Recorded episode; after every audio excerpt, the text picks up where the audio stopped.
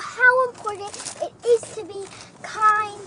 What happened is this story, Eliana and Jake will be going in a magic kindness place that has stuff, but how good it is to be kind is very important.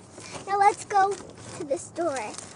Once upon a time, there was five pilgrims that lived, but those pilgrims lived in this magical book that was filled with all sorts of kindness. And that kindness book, well, let's save it for the story. Once upon a time, Jake and Eliana were in their bathroom and they were so bored that they were just in their bedrooms sitting there they weren't able to play outside since it was raining. So their parents asked them to check out the attic. And that attic, let's see what happens with it. So they went up the ladder, and Jake didn't want to get his spiders webs on him, but when he put the ladder, he got greeted by dust. So he had to um so he had to go to the bathroom and clean himself off. Then he went up to the attic with Eliana.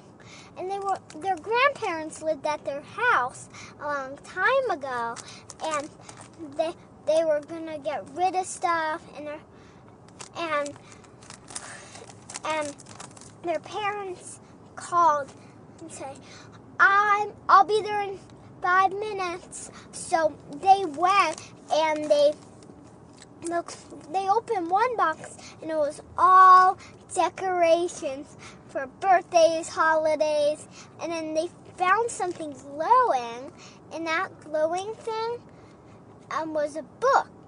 And that book, it, if you read the front page, it has it has say your name. So they said Jake and Elian, and then they got teleported into this pink lake. And that pink lake was filled with kindness. And if you fell into it, you became extra kind. And when you they got out and what happened is then the two evil chicklets came and said, ha, ha, ha, ha. Us is gonna be happy about us stealing all the secrets. And whatever you imagine, something kind, the opposite you said, happened. So they said, I want to be kind forever.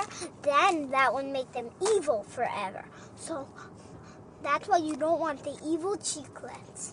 Let's continue next time on part two.